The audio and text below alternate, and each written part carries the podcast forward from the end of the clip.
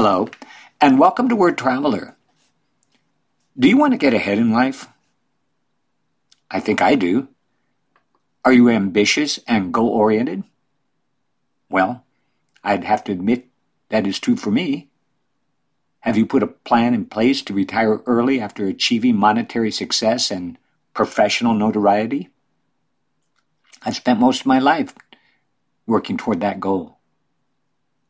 Here's a formula for advancement that virtually guarantees the quote, great gain you're looking for. And it's based on a little scripture in 1 Timothy chapter 6. Godliness plus contentment equals great gain. Let me repeat that. Godliness plus contentment equals great gain. Now that's based on that scripture I mentioned in 1 Timothy 6, and I'll quote it now.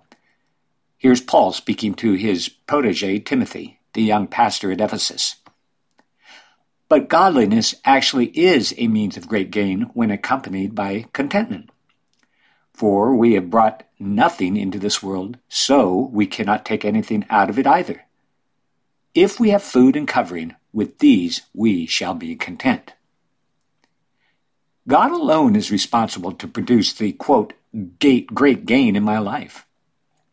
My role is to put his formula into action.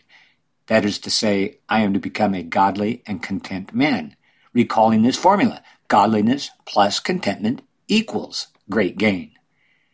If I endeavor to fulfill these character qualities during my time on earth, then great gain is what I may expect. The larger text offers an explanation and definition of this dual concept of godliness and contentment. Check out verses 3 to 5. Here are the things that Paul says we should endeavor to do. Agree with the words of Jesus. Don't be conceited. Avoid lengthy discussions on controversial questions. Stay away from disputes and quarrels. Overcome envy, strife, and relational friction. Stop abusive language.